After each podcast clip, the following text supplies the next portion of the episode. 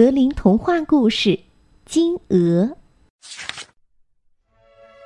一个男人养了三个儿子，最小的儿子叫做小傻瓜，常被人轻视和嘲笑，遇事总吃亏受气。一次，大哥要去树林中砍柴，临行前母亲给他一块美味的蛋糕和一瓶葡萄酒，生怕他饿着了渴着了。到了树林中，他遇见一个老的头发全白了的小矮人。小矮人向他道过一声好，说：给我一块你袋里的蛋糕吧，让我喝一口你的酒吧，我非常饿非常渴呀。聪明的老大却回答：给了你我的蛋糕我的酒，那我自己啥也没得了，还是给我滚吧。他说完便不管小矮人，自己走了。随后他开始砍树，可没砍一会儿就出了问题，斧子砍伤了自己的胳膊，只得回去包扎。可这是白头发小矮人捣的鬼。接着二哥也去树林砍柴，母亲像给老大一样给了他蛋糕和酒，他又同样碰见白发小矮人，求他给他一块蛋糕吃，一口酒喝。老二呢，话说的同样理智：给了你我自己就没了，去去去。他不理小矮人，自己走了，但惩罚马上就到。他没砍几下便砍伤了腿，只得被抬回去。这时小傻瓜说：爸爸，让我去砍一次柴吧。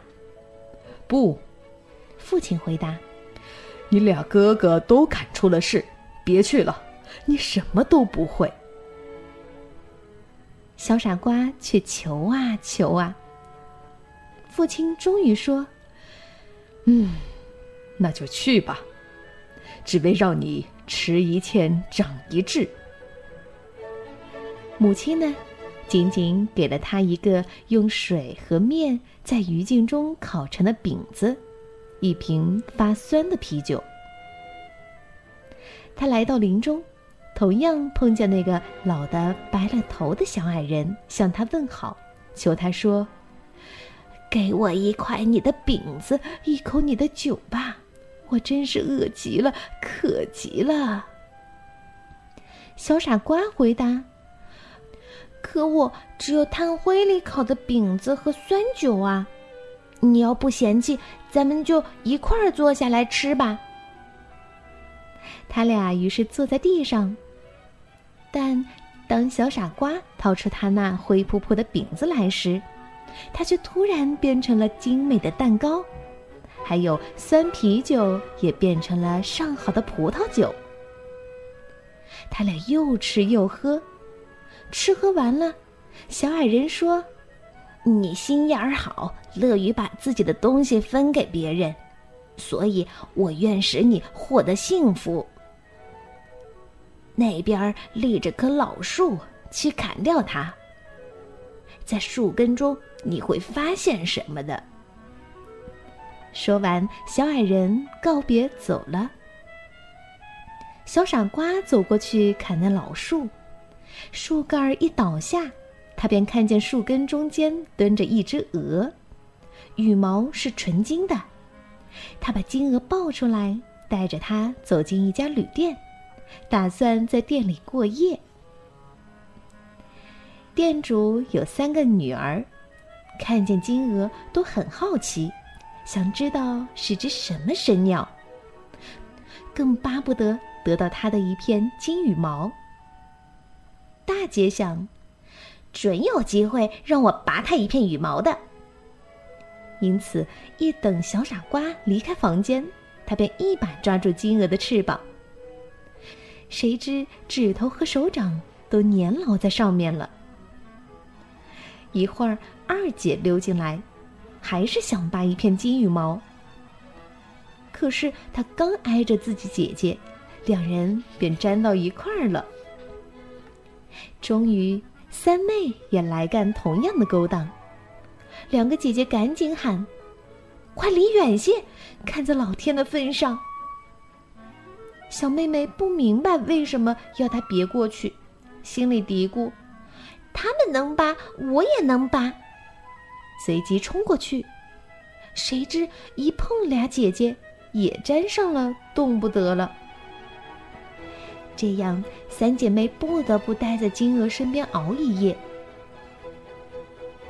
第二天早晨，小傻瓜抱起金鹅就走，也不管鹅身子上三个粘成一串的店家小姐。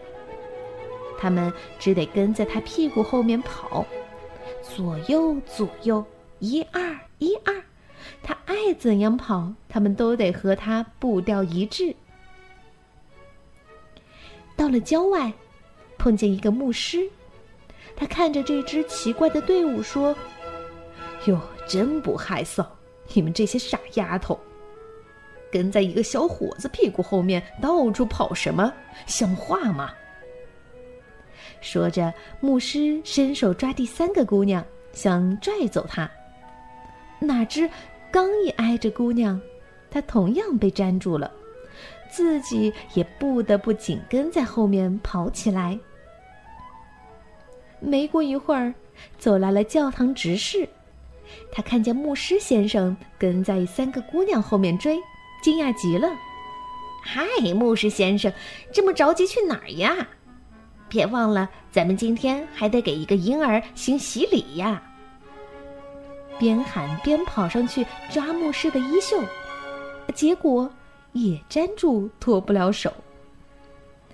一行五人正这么一个跟着一个往前跑，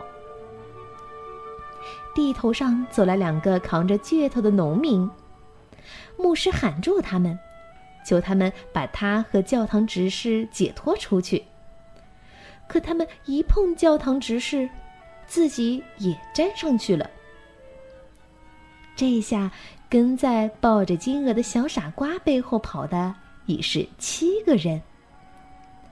随后他走进一座大城市，统治这座城市的国王有一个女儿，这姑娘非常严肃，谁也别想使她笑一笑。国王因此立了一条法律，谁能逗笑她，谁就娶她做妻子。小傻瓜听见了，就牵着鹅，带上他的一大串随从，来到公主面前。公主一见这七个老是紧紧相随、难分难解的人，立刻哈哈大笑，笑个没完。这样，小傻瓜便要求娶公主做妻子。谁知国王却不中意这个女婿，因此提出种种条件。说他得先找来一个能喝完满满一窖葡萄酒的人才成。小傻瓜想到白发小矮人，认为他也许能帮助他，便走进森林，在他砍倒老树的地方坐着一个男人，一副愁眉苦脸的样子。小傻瓜上前问他有什么心事，他回答：“我渴得要命，却没法解渴，凉水我受不了，喝干一桶酒吧，就像一滴水掉在烧红的石头上，不顶事儿。”“这我能帮你解决。”小傻瓜说，“跟我走吧，我让你喝个够。”他随即领此人到了国王的酒窖里，这老兄便趴在大酒桶边喝呀喝呀，直喝得腰杆痛，还不到一天就把整个酒窖给喝干了。小傻瓜又要求得到他的妻子，国王非常恼火，一个人人唤作小傻瓜的蠢小子，竟想取走他的宝贝儿千金。他于是又提出新的条件，要小傻瓜先找来一个人，把山一样多的面包吃掉。